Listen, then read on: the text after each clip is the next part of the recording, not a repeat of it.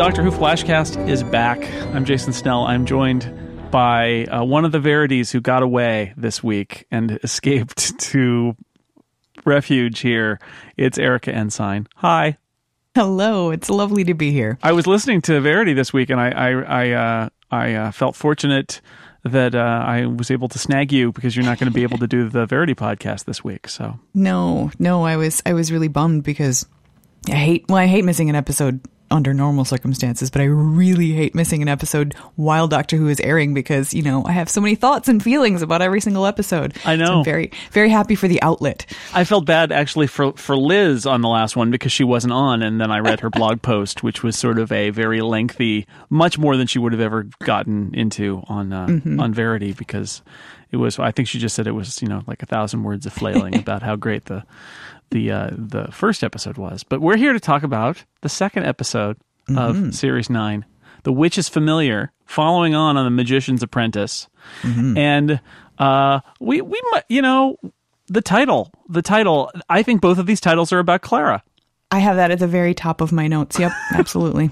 I mean, we I, I suspected that, but now it's clear because with the witch is familiar. I was like, either Missy is going to have her own uh, like companion, which in this story it turned out that was not what was going to happen. And so, mm-hmm. since Missy and Clara spend most of the episode together, um, and and Missy explains a lot of stuff and then tries to kill her too, but explains a lot of stuff. And it's like, yeah. So the, in the first episode, we see her relationship with the Doctor, and this one, she has this uh, relationship with with uh, with Missy. So she's got Time Lords all around. Yep. Yeah, and you're one up on me. I didn't suspect that it was going to be about Clara because I was I was puzzling over what the name for the previous episode meant, and I I never I guess I didn't think ahead. I knew the next one was called The Witch is Familiar, but I didn't I didn't put it in my head to try to figure out who that was going to be. So I was just kind of baffled about what it meant in the first place, and now it seems very clear. I guess I had a little like a Jonathan Strange and Mister Norrell thing going on, or something like that, where I just thought it's these are all about you know ma- ma- magical people and their apprentices and their their assistants essentially. Which hey, mm-hmm. Doctor Doctor Who, that's what it is, right? It's the magical yeah. guy and his uh, and his little little friends. Yep. Um, but uh, lots of great lots of great Clara and Missy stuff. I guess we should start there, right? This mm-hmm. is another episode where we really have three key characters in here. I mean, four if you throw in Davros, but three characters that we've seen before. And so Missy and Clara get paired off and have a large chunk of episode to interact amusingly uh, with each other, while the Doctor and Davros sort of speak and yell and are cryptic toward one another. yes, I, I the Missy and Clara scenes, you know what? I think I actually preferred the two of them in the previous episode to this. Hmm. I really, I there was a lot to love here, and I, I liked the episode overall. But the one thing that was the weakest for me was Clara seemed very kind of meek and stupid in this mm. episode in comparison to how I feel like she usually comes off. Uh, in the last episode, she's like, you know, very strong when she's first meeting with Missy, having, you know, coffee in the Canary Islands or wherever that is.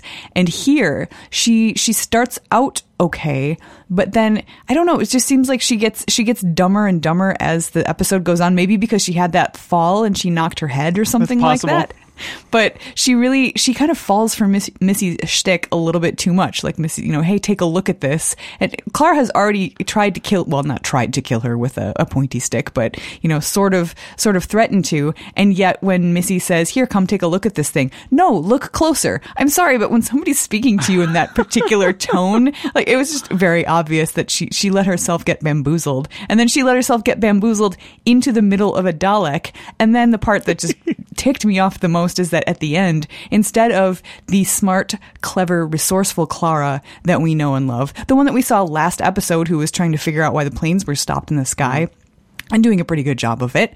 Um, she doesn't figure out how to overcome the limitations of being within a Dalek. And let's right. take a moment to laugh at the fact that Jenna Coleman is in the side of a Dalek again. Again. Mm. Yep. Um, but she, instead of instead of trying to come up with something different to say that a Dalek would be able to say that the Doctor would understand, I feel like that's something that should not be beyond the Clara that we know.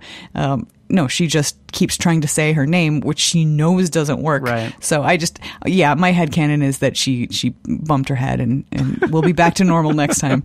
Oh gosh, I, I hope so. I mean, obviously, the, the it is a very amusing scene of her saying these things on the inside and it all mm-hmm. coming out with the typical kind of Dalek speak. Like there is literally a filter that is what causes yes. Daleks to talk that way. Now we know that is just, uh, you know, that's how it works. But you're right. I, I, you know, I, I, guess Steven Moffat didn't want to get into it, but it would have been, I, I think, entertaining to see Clara in there trying to phrase things differently and come up with like, you know, like a, like a word game where you can't say the thing, so you have to you have to speak around it and try to get to it, and have mm-hmm. her be re- re- repulsed at all fronts, but instead she's just repeating. And although that is is funny, you're right. It, it, I I was expecting her to try to be a little more clever and you know and be rebuffed and have it turns out that the Daleks really can't say that many things and she can't nuance her way out of this because there's no nuance when Daleks talk.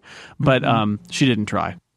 No, so. she didn't. Like, I would have gone for numbers or something. Like, you know, Daleks know numbers. Right. So if you, you know, just start rattling off some numbers that have some meaning for her yeah. and the doctor. It's like, like her phone feel, number. Bye. Yeah. Right. She could have, she could have, you know, 867 5309 mm-hmm. or, you know, whatever. She, she could have made it work. Yeah. Daleks don't know that song. Nope. That's Tommy Tutone. it's Clara in there. That would, that would be enough. The doctor would totally get that. Uh-huh. It's, um, one thing I will say about about uh, Clara being kind of kind of um, conned by Missy at a point is I I feel like you could you could argue that what you're really seeing there is that it's Clara um falling back into pattern of being the companion that she mm. kind of lets herself uh, forget for a little bit that Missy is evil and basically play the part. Uh, let her be the doctor, and Clara is Clara, and and all of that. I that would be my like trying to explain why that behavior might be. Is that it, it's that it's like now she's just investigating on an alien planet with a Time Lord. It's is it that you different? Know, if it was any other companion besides Clara Oswald, I would say that makes sense to me. But she has been from the beginning well, maybe not from the beginning, but certainly over the last season, built up to be less and less generic companion and more and more doctor like. Right. So for her at this point, I feel like the default is to be more doctorish. So yeah. I don't know about that. Yeah, but she really did feel like generic companion mm-hmm. to Missy. Yeah, I, I, I think that's I think that's true, and I guess I guess that's Missy's shtick. Although seeing mm-hmm. Clara kind of fall into it is not as as as pleasant, but um, you know, Missy's point all along is you know, oh, you're just another one of those. And even if and even if we think, well, actually, Clara's very she's very good at this, better than most of them, and she has this grounding in the Doctor's history because of her role in his timeline that mm-hmm. no other companion had. So she's she's not the average companion, but you know from the from the master's viewpoint right from missy's viewpoint mm-hmm. it's close enough right? She's, she's like, she may be a really cute and really clever puppy but she's still a still puppy. a puppy. Yeah. Um so, eh, still a lot of a lot of really um, fun moments. Uh, they wake up uh, as we all I think suspected uh, mm-hmm. that you know when they look like they're getting disintegrated, they're actually not because that's the whole that's Missy's shtick and the master's shtick, right? Is suffice yep. it to say, it looked like I got shot, but I didn't. But then what we get in the very first thing is um, she proceeds to explain through a story about the doctor how mm-hmm. you do this, like how she does what she does, where it looks like she's been disintegrated and she hasn't actually hasn't been. And I thought that was really interesting as Clara is hand, hanging upside down. Um, that mm-hmm. I thought that was an interesting. It's like the the villain explaining one of their tricks, except it turns out that she just sort of ripped off one of the doctor's escape tricks. I like that, and I also like that they they embedded that little flashback in it because she's telling a story, and she's like, "Yeah, it happened a long time ago, and like it could have been Tom Baker, it could have been William Hartnell. Let's say it's the eyebrows," and then we see Peter Capaldi. I thought that was really beautiful. It was a wonderful way to insert a little bit of fan service, yeah. which always feels good in you know an opening story for the the series. And coming from Moffat, it just feels so natural. So I, I appreciated that very much. When I saw the the hat and the scarf, I was like, oh, they're doing that again. Well, that's fine. And that, but I, I had no idea what the second one would be, and I, I thought William mm-hmm. Hartnell that actually was a really nice uh, a really a really nice bit. And the, the point, I mean, I like not in addition to being fan service, it is also the uh, you know, saying these are fundamental things about the doctor, just like he said the previous week when he said, mm-hmm. you know, mm-hmm. a couple days ago I was wearing a, a scarf and then I was wearing a bow tie or whatever it is. yep. Um, it's, a, it's a party and all of me are invited. Exactly. exactly. So, um, you know, but I, I did like that story. The it, it seemed very much like your traditional Doctor Who, right? Invisible androids with lasers that are trying to kill him, and and uh, and then And then also vampire monkeys at the yeah, end. yeah. Well, you don't want those. He, you know, no, he did. Was he safe? No, because he moved on to the next adventure. Because that's what the Doctor does. I, I thought that was really, I thought that was really fun. Um, uh, let's see what else. So, so they went. They go through the Dalek sewers, which brought up um, uh, Curse of Fatal Death to me a little bit. Which, Oh, I didn't even think of Curse of Fatal. Death. where I the master actually keeps falling into the into the the, the sewers, maybe even Dalek was- sewers. Yeah. I was thinking of um of the the Daleks, the original story where they you know have to sneak in through the tunnels and stuff Right. that are underneath the city, which which I had trouble with a little bit. And this is this is me being pedantic, classic Doctor Who fan. Um, before I caught myself and slapped myself in the face and was like, "Hey, wake up!" Uh, but I was just like, "Well, you know, they didn't. There were no squelchy dying Daleks under the city Right. at that time. Why why would the sewers be alive? Um, it just didn't click. And then I realized, well, we are you know many millions probably of years on Exactly. down the line. At that time, it was still very very early. Those on. are all the ruins of when they were not just when there were Thals and Kaleds and they were not just the Daleks. I think is how I Mm-hmm. Yep. how I did it. Although I, I really the way they did it, and I I, I gotta think that they were they were um, there was a note about trying to make it look like this. There's a scene uh, toward the end when uh, the Doctor and Clara are out there on sort of up on the rocks and all in on Skaro, and I thought this could be the exact same place where he landed with Ian and Barbara and Susan in that you know 5th 25 minute episode in in 1963. Could be the Yeah. exact same place because I think that was what they were going for. Is there's the mountains out there and the cities down here, and that's what we know about Skaro. Mm-hmm. That was pretty cool. Um, I really enjoyed this week, by the way, of Radio Free Skaro because you know Radio Free Skaro talking about things that happen on Skaro, extra bonus points. Yes. Sometimes it's just a non sequitur. It's like, what does this even mean? But there's a whole two part. No, this time it's legit. it's right there. They could have those little those little things at the top of the buildings. Those could be radio antennas for all we know. Oh, they do look like it. Yeah. Um, that that's a little off topic, but I just it was it was here, so I wanted to to mention. I'm trying to see if there's anything more in the Missy Clara thing that I had. Is there anything more that you were thinking about in that in that part of the show? I know just that I still love Missy so much. Uh, I, I feel like she stole the first episode. I feel like she stole this one too. Uh, Michelle Gomez's performance is just. I mean, I I love her to death. And now you know, th- th- there's lots of scuttlebutt that you know someday maybe the Doctor will be a woman. And I, I almost feel like, I mean, she's so amazing as the master. It's like, now I want her as the doctor, but she's already been used as the master. And, you know, then we'd need some kind of weird, hinky reason for her to be, you know, the doctor. And so my brain went off in that direction for a little while because she's just so amazing. The um, I think she does. I mean, she does a very good job. I I think it's also, dare I say it, a redemption of the master a lot, a little bit, like a rehab of the master. That that mm-hmm. John Simm, a, a very good actor, but you know, Russell T Davies's take on the master was that he was completely deranged, just unhinged, bananas. But like, I mean, the master's always going to be a little bit bananas, but but like just unhinged, crazy, mm-hmm. out of completely lost, out of control Irrational. And and then you know your Anthony Ainley is a cackling mustache twirling villain, and and and a, a little more of a of a. Uh, straightforward arch nemesis suave kind of thing when when you go back to Roger Delgado but but with with Ainley's performance and and the scenery chewing from him and uh Eric Roberts and then you get to the totally out of control John Simm and I feel like Michelle Gomez for a- performance that is not exactly she's not exactly holding back right? And yet I feel like it is more well rounded like the master is a time lord. Uh she uh, is smart and has a lot of the same traits as the doctor but not all of them. And that's better than being like totally unhinged, crazy villain killer with crazy schemes, which is uh, not as interesting a character to me. I agree. I think that I think actually I think that she is a perfect sort of balance of all of the different qualities of the master, like you like you mentioned. And I think that it works very well because there are a lot of people for whom the John Simm master is really the only master Right. that they know. So for them, they don't really care about the Delgado esque qualities that she has. um, so I think that this was a very skillful kind of balancing and blending of both because you've got the you know the bananas thing and the completely evil and just you know willing to disintegrate people at the drop of a hat, mm-hmm. which very well fits in with the the John Simm master the way he was portrayed. But you know then she's got the style and the elan of of the Delgado master in there, as well as some of you know occasional goofiness like the Ainley master, and Right. you know we may have left out Peter Pratt a little bit there, but yeah, that's the rotting, rotting husk master. She has very little rotting husk about her, though. No, she really doesn't. Although you know that Peter Pratt was was pretty bonkers off his rocker at that point too. That's 'cause true. He was just yeah. mm. That's true. I think that's when the master kind of lost it. But I think I think Missy's getting it back together now.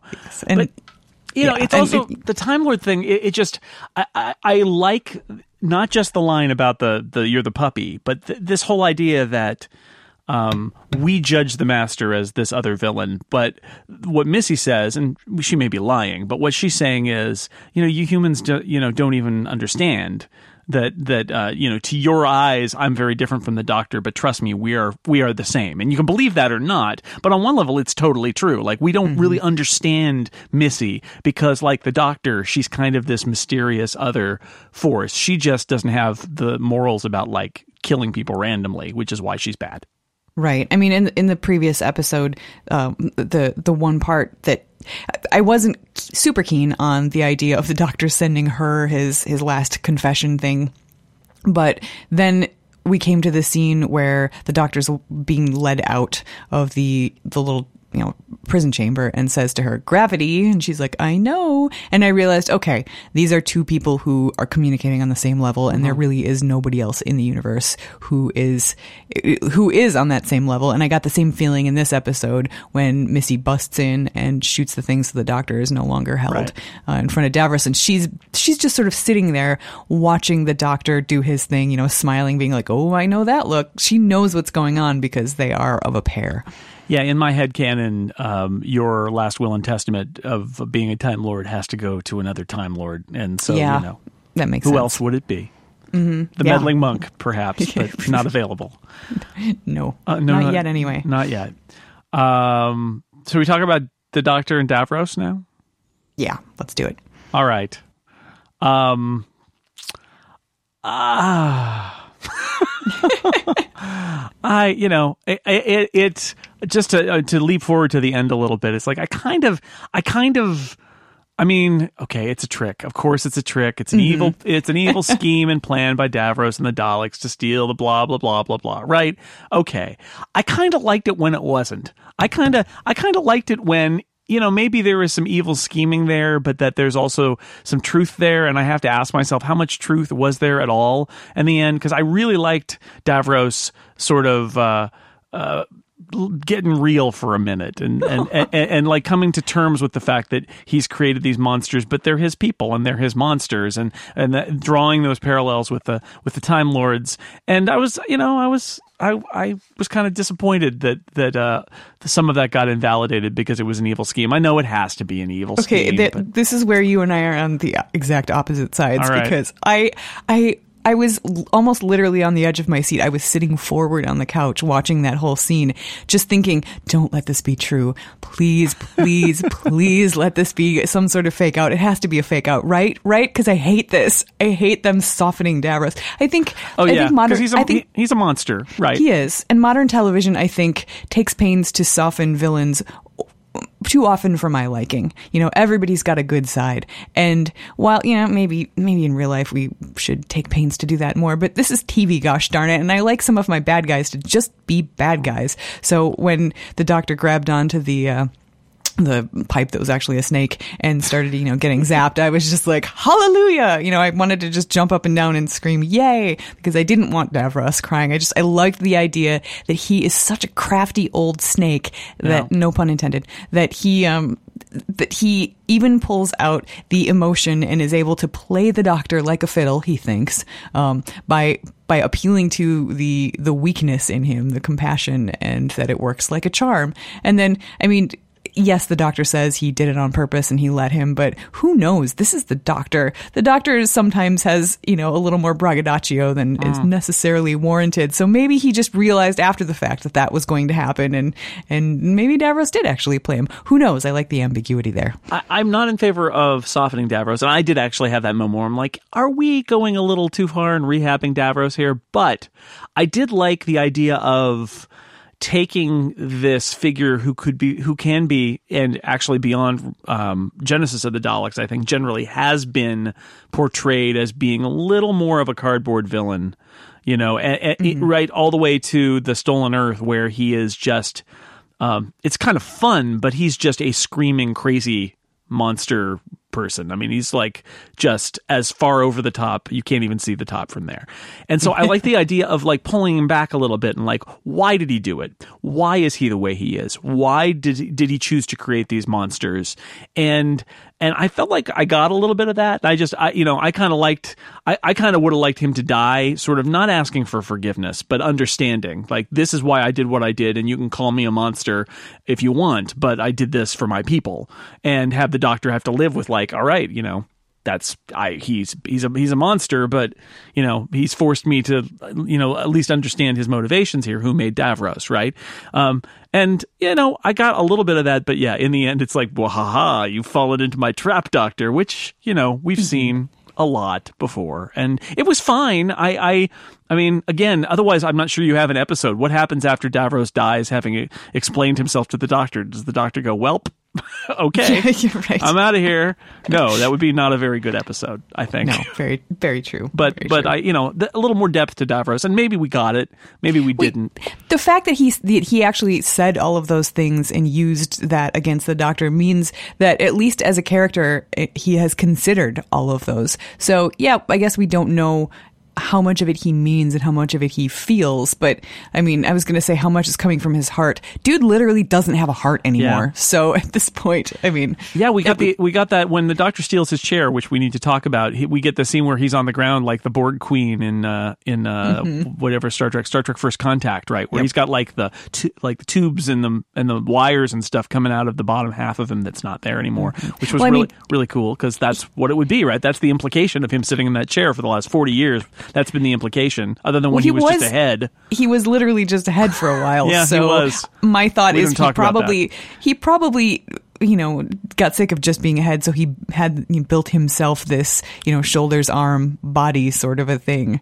Well, exoskeleton with just just so he could at least feel the way that you know that he had been for a while. Yeah, before limited cloning ability mm-hmm. or something. So the doctor steals his chair, and that that is a very that is a hilarious there are a, a, series of hilarious things that happen, but Peter Capaldi like riding around in a bumper car of Davros's chair is just anyone for Dodgems. I love it. It's amazing, and mm-hmm. and he's got the whole thing. And then when Davros calls and, and Colony Sarff, you know, captures him, mm-hmm. he says, you know, this seat is taken, which is a, yes. that that made me laugh out loud. Oh, the tea, the tea. I love it. Like after yeah. they shoot him and he's fine, is like you know, how do you get the cup of the tea? tea? yep, the doctor just accepted. Oh yes, that was uh that was be- well. There is, I think, nothing better than the doctor taking some time out just for fun and to taunt the Daleks. Mm-hmm. Which this is true. You know, even though he thinks the that is dead, or does he really, and all of that, he he's got some time. He's got time to just make fun of the Daleks for a while. I think that's mm-hmm. a beautiful thing. Um, and then later we get the callback where um, where Davros says. I've gotten a, I've I've gotten you a very rare thing, Doctor. yes, it's the only other even... chair on Skaro. oh, that was that was just priceless. I yeah. I feel and, like really Steven like Moffat, then I'm looking at it going, yeah, where the hell would he have gotten that from? guests. I mean, it, it, what is there Very a guest strange. room somewhere where there's occasional guests need to? It was, well, maybe a cell somewhere. Yeah, well, it looked like a nice chair, like from a. I don't. I don't even know. It obviously for 40 years, Steven Moffat has been writing down little ideas of jokes about the Daleks, and he's like, finally, I'm mm-hmm. going to this is one he didn't have time to he didn't have a chance to use in coupling, so he's Yep. just been saving it ever since then. Yeah, so he put it. He put it here. Hey, Davros. Uh, apparently, I guess has eyes. He just doesn't like using them. Yeah, I was trying to remember, you know, if there's anything in, you know, televised canon that talks about this before and not that I can remember, but my, my memories of, of Dalek episodes tend to kind of run together and get a little bit sketchy, so I'm I'm not sure. But I, I thought that was kind of a nice touch. I mean, if if Davros is really trying to, to tug at the old heartstrings there, that was that was a good way to do it. Yeah, it's like the uh, Dalek in, in Dalek a little bit. It's like, let me look upon you with my own eyes. So it's like, all Right. right, uh, but it's all uh, again, it's all a it's all a trap. Except the doctor is not amused. I did when he's working with the cables there. I was expecting a joke, and I, I guess the snake instead becomes kind of part of the plot. But I was expecting him to be pulling on the cables to hook up to Davros uh, while he's supposedly looking for the sunrise, and say, "Nope, that that one's a snake." but that didn't happen because that was the little No, plot twist thing. Speaking of, of Daleks, um, I think there may have been a uh, Blake Seven reference in this one. I don't Really? know how up you are in Blake Seven. Uh, not yes. at all. Okay, because the Daleks are, are saying seek, locate, destroy over and over again. And that's actually the name of an episode of Blake Seven, uh, which is a show created by Terry Nation, creator of the Daleks. And actually, the villain who first appears for the f- first time in that episode, named Travis, um, also i- he's missing an eye, and so he only has one eye, and has a ro- he's missing an arm, so he has like a robotic arm. So there's like you know a few little parallels. And there's some infiltration in a big city going on. So I was just kind of like, hey seen some parallels. Maybe a little tip of the tip of the cap there. I wouldn't be surprised. I um I kept found myself wondering during the the climax about this idea of uh, of uh, a, a Dalek Time Lord hybrid, uh, which we know we don't see because apparently all the regeneration energy just brings all of the half dead Daleks in the sewers back to life. But I mean, think about going forward. Um, you saw all of those Daleks floating up from the city, you know, from a distance, saying "All hail Davros" or whatever. Maybe some of you know. The, I'm, we- I'm guessing that sewer Daleks can't fly, so hmm. Well, and and the and the Dalek Supreme says, you know, we we are improved or whatever Yep. he says. so it took for a little while. Uh, yeah, I just I, but then I think about Donna, and I wonder if uh, Oh, if. Dalek uh, Dalek human Dalek Time Lord hybrids would just you know their heads would explode. Yeah, I don't I don't know, but that was a it was a moment of like, whoa, what are they going to do here? Um, Mm-hmm. you know, and the the you know, will they will this be some new? For a moment, I thought like, wow, this is going to be like the new Dalek that is the you know the most dangerous and and, and because it's part Time Lord, and we're going to deal with it later and. It, maybe it still will. I, I, I think it probably will. That's one of those things that you know, even if Moffat himself doesn't deal with it, that's something that a future showrunner can come back to Yeah. to make the Daleks even more interesting again. just leaving a thread right there where anyone can pick it up if they want. Yeah, and that was all also based on yet another bit of Time Lord mythology. We just, you know, they get sprinkled in. I don't know how many times over the new cl- new series of, of Doctor Who, but you get, oh yes, well this was a uh, a nursery rhyme on Gallifrey, and this was a children's story, and here here we have a uh, a myth that uh, supposedly Davros thinks the Doctor ran away from. Yeah, yeah. Well, that was that was funny. That Davros is is convinced that um, there's this, you know, the, the why did you run away? And he's right. Like bored is not a good enough reason. Um, that's I think that's interesting. Uh, I like the idea of the Doctor really just running away because he's bored. I hope I hope they never retcon it so that there was some other you know dire reason. I, I love the idea that in the beginning he just he just wanted to get away from his his society. I think I think it's arguable that that, that isn't a good enough reason, and, and yeah, it may be the reason, but that you know, really is that it? And to, so to have Davros question it is fascinating to me, and I also like that you know he's convinced that whatever's in the, the last will and testament of the Doctor is related to that, and the Doctor basically is like it's none of your business. But I I never really believed that it was related to that. I al- I always just believed it's like you know this is this is unrelated and this is tantalizing, and it you know it makes you very excited that I'm coming to see you, but you know I'm not I'm not convinced that that that uh that confession disc or whatever it is is actually anything relevant to anything because that seems like a, a setup. I'm I'm I'm only a little surprised that it didn't turn out to be the the trap that snares Davros in the end. Yeah, although I don't know. I feel like the Doctor I, and Peter Capaldi's acting. I think maybe just is a, a lot of the reason for this, but. I love the the different sort of phases he goes through throughout this episode when he is in the chair and you know zipping around. Yes, it's a really funny scene, but he just he comes off very much as this crazy old man. Mm-hmm. Who is at the end of his rope, and as Missy says, he's the doctor without hope. And Right. then later in the scene when he's talking to Davros, he at first when he wakes up and he's in the chair, he seems very sort of he really is the punk rock doctor at that point. He's just sort of pouty. He seems like he's upset at his authority figure and is just kind of kind of mopey about it. And he, you know, he's he's got nothing left to lose and at that point it's like he doesn't even have any any hope anymore. So Right. it, it's it, it's it's just so well done.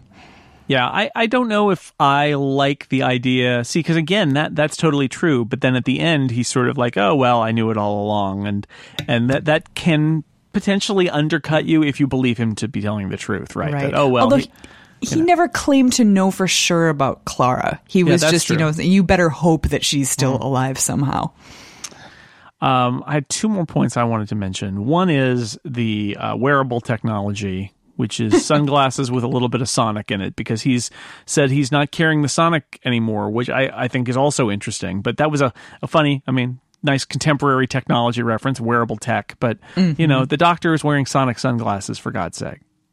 It's it seems like every once in a while the doctor needs a new thing, a new gimmick. Mm. Sometimes it's a catchphrase, sometimes it's something else. I'm I'm I'm okay with this as long as it doesn't become too overused. Mm. Uh, and I, I I like the idea of not having the sonic screwdriver for a while. Yeah. I mean, uh, in the in the classic series, he well he didn't have it to start with, and then he had it for many years. And the the showrunner thought that it would became it was too much of an easy get out of jail free card sort of thing. Yeah. It, it became all powerful, so he said, "Nope, we're getting rid of it." And then a Terileptil zaps it, and I almost cried as a child because I just the doctor says, "I feel like I just lost a friend," and I was like, "I did just lose a friend." Um, but I think that that was actually a, a good point. And at this point, I mean, even in those days, the, the sonic screwdriver was mostly just a screwdriver back then. Now it can literally do anything. Yeah, it's, a scanner. it it's a tricorder. things, you can look at it and get readings from it. It can. Yep. Yeah. Although, although you know, Russell T Davies uh, had to invent the deadlock seal, right? Because he was like, oh, geez, Yes. now I've got a thing that unlocks every door, but this one really needs to be locked. Well, we'll say it's deadlocked. Like, Mm-hmm. Yep. okay. Or wood. yeah, or wood. Yeah. Yeah, Exactly. Those are the two things. So Well- I'm, I'm okay with not having that. I just I I'm interested to see if these sunglasses stick around or disappear Mm. fast, and then if they do stick around, what's their capabilities? Right. He's suddenly going to have like a heads up display on on the inside of the sunglasses that we're going to be seeing Terminator style. I, I I hope they don't take it too far. But uh, it was a good gag, and uh, Peter Capaldi looks great in the sunglasses, so I'm okay with it for now. Yeah. I'll allow it. Right. Here, here. And the other thing I wanted to mention is at the end. So we have that scene that we've talked about where Clara is trying to communicate to the doctor, and she's failing. And the, it's ve- it's actually for for the issues of like Clara not trying to work her way around it. It is very funny with the I'm Clara, I'm Clara. It's like I am a Dalek, I am a Dalek, and you see it from the doctor's perspective, and it's like, what are you? You are a really messed up Dalek. Why are you acting this way? Which is what he says, and he's trying to work it out.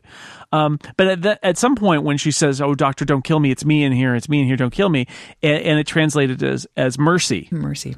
and that is the that is like the wrapper of this episode is how do the Daleks have any conception of mercy? Where did that come from? Earlier, he and Davros had a whole conversation about how the basically the DNA of the Daleks is taken from him and his worldview, and the Doctor has this moment where he says, "I can go back." And and when I saved Davros when he was a little boy, I can instill in him this concept of mercy, and maybe that's the thing that brings it all the way back around. Which I think I thought was really really kind of nice that that was his that was the Doctor's little victory over Davros is is that exact thing, which is he shows him mercy. And that becomes something that somehow, somewhere inside the Daleks, there is some some last little vestige of that.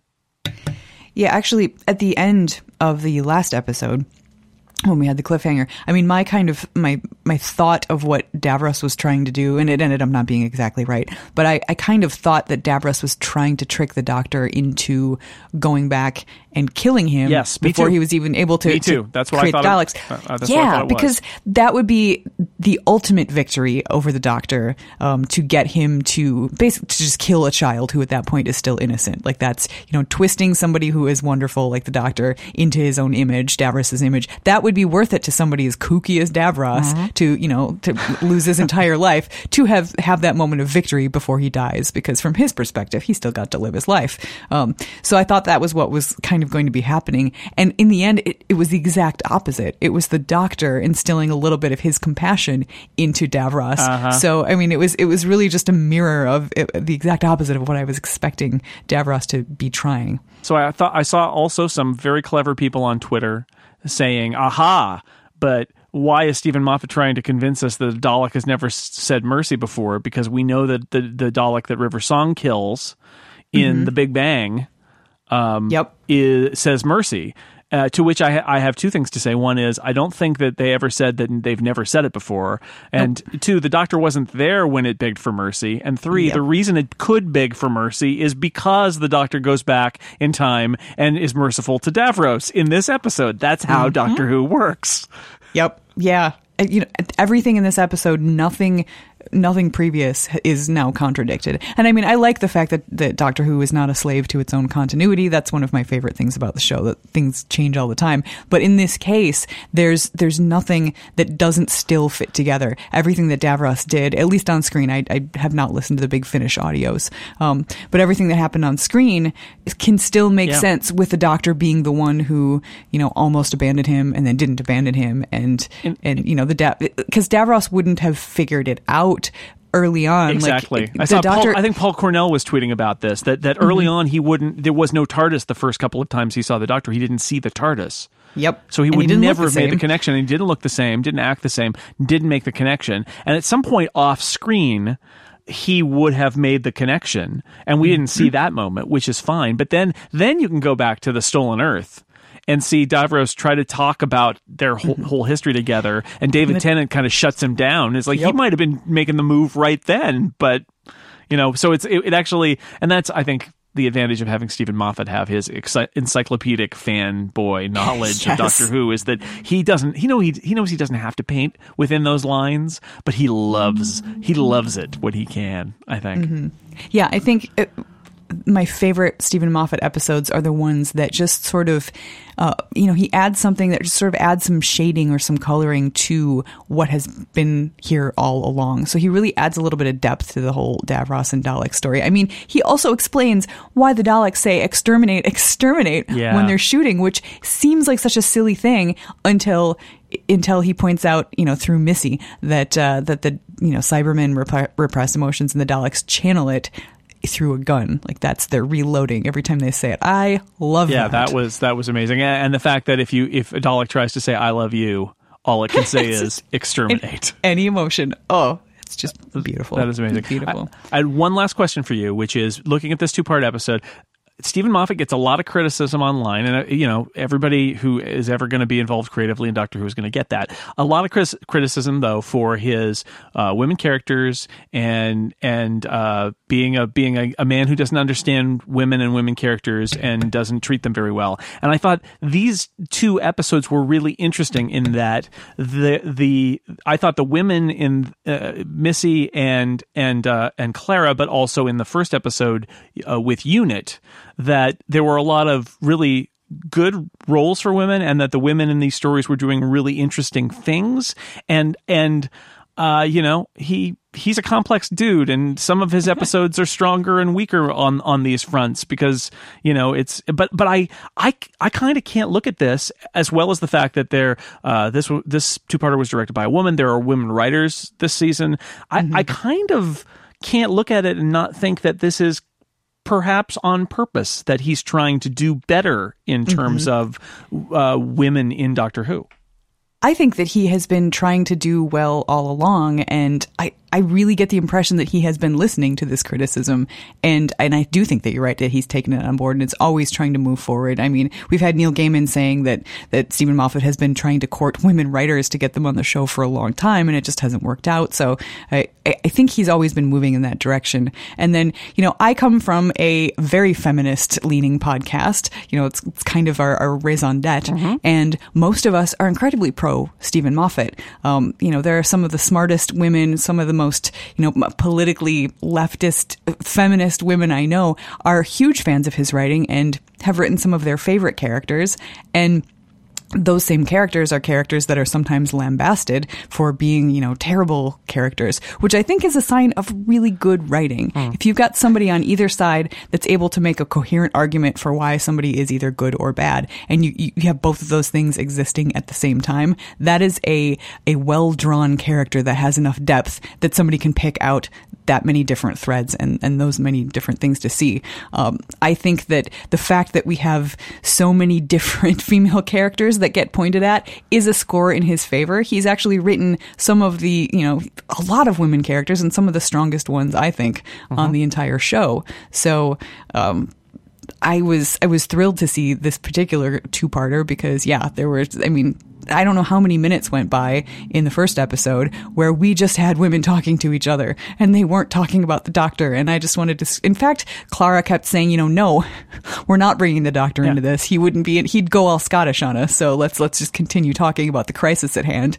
And then, and then the villain comes in and you have this great scene that's just between, you know, a, a, a good guy and a bad guy, except it's not a guy. They're both women. That's something you just never see on television. So I'm, I'm you know, maybe I'm just a Moffat apologist, but I think that he's done a pretty fantastic job, and I do think that he is trying to get better and better all the time. I just think that, as Tansy, I think, said on on Verity once, his idea his ideas sometimes about uh, male female interactions channel kind of like a 1940s um, you know comic noir film so it's it's really sort of you know the thin man kind of kind of stuff which maybe doesn't always play as well in the uh, 2010s, but uh, I still tend to find it charming.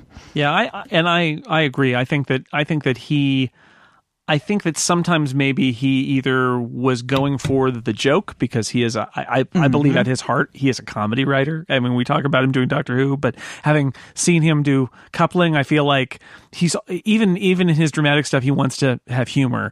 Um, and that sometimes he made choices certainly in the past that were were maybe not fantastic because he wanted to go for the joke but at the same time you know i always i thought the characters on coupling were were interesting and i think that uh, mm-hmm. amy is a good example of a character who he gets some criticism for because of some of the sexual connotations, the, the mm-hmm. sexuality that Amy has, and the sensuality that Amy has. And it's like, oh, look, he's making the companion a sex object. And yet I felt like you could also very much read that as that Amy is her own person and making her own choices. And, yep. and, and neutering her is not solving uh, positive portrayals of women. That she she has her own agency, and that means that if she wants to make a move on the doctor, she gets to do that, and that is not right. So I I don't know. So yeah. I, yeah, I, I feel like he's stronger at this than he gets credit for it is all too rare, I think, on television to see a female character who is comfortable with her own sexuality and has agency in that department. And I, you know, we, we get to see that from ma- male characters all the time. Sure. And I don't like the idea that, you know, a, a, female character, the only way for her to be considered, you know, sort of okay or well written from a feminist perspective is to just not touch that area of, of their personality. Right. And I, so, so yeah, I, I agree. I'm on board with all Team right. Amy in that, in that case.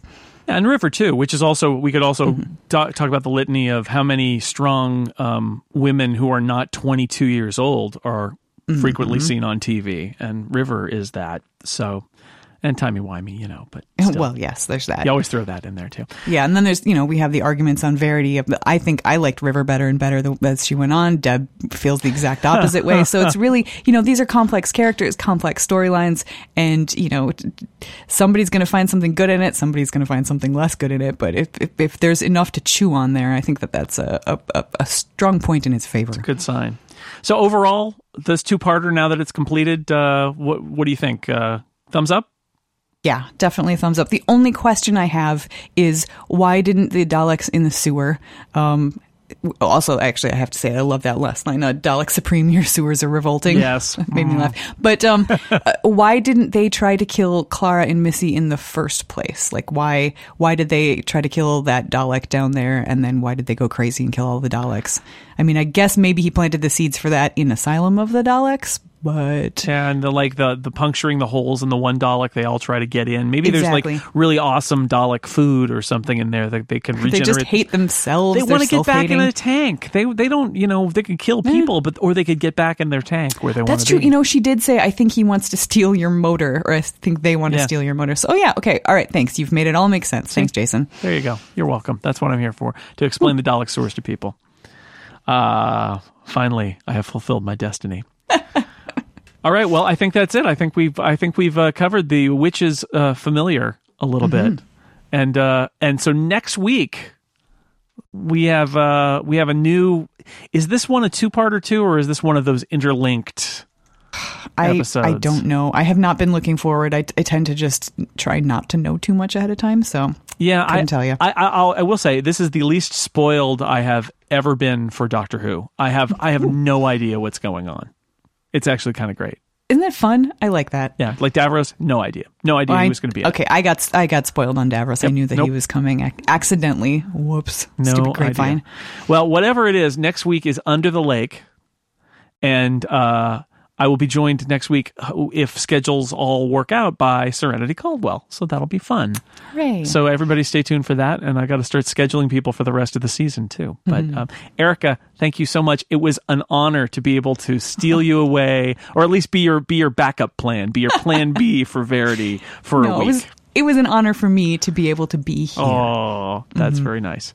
And thanks everybody out there for listening to the uh, latest Doctor Who Flashcast. We will be back next week with more because there's more Doctor Who to come. Yay! Woo-hoo. All right, we'll see you next week.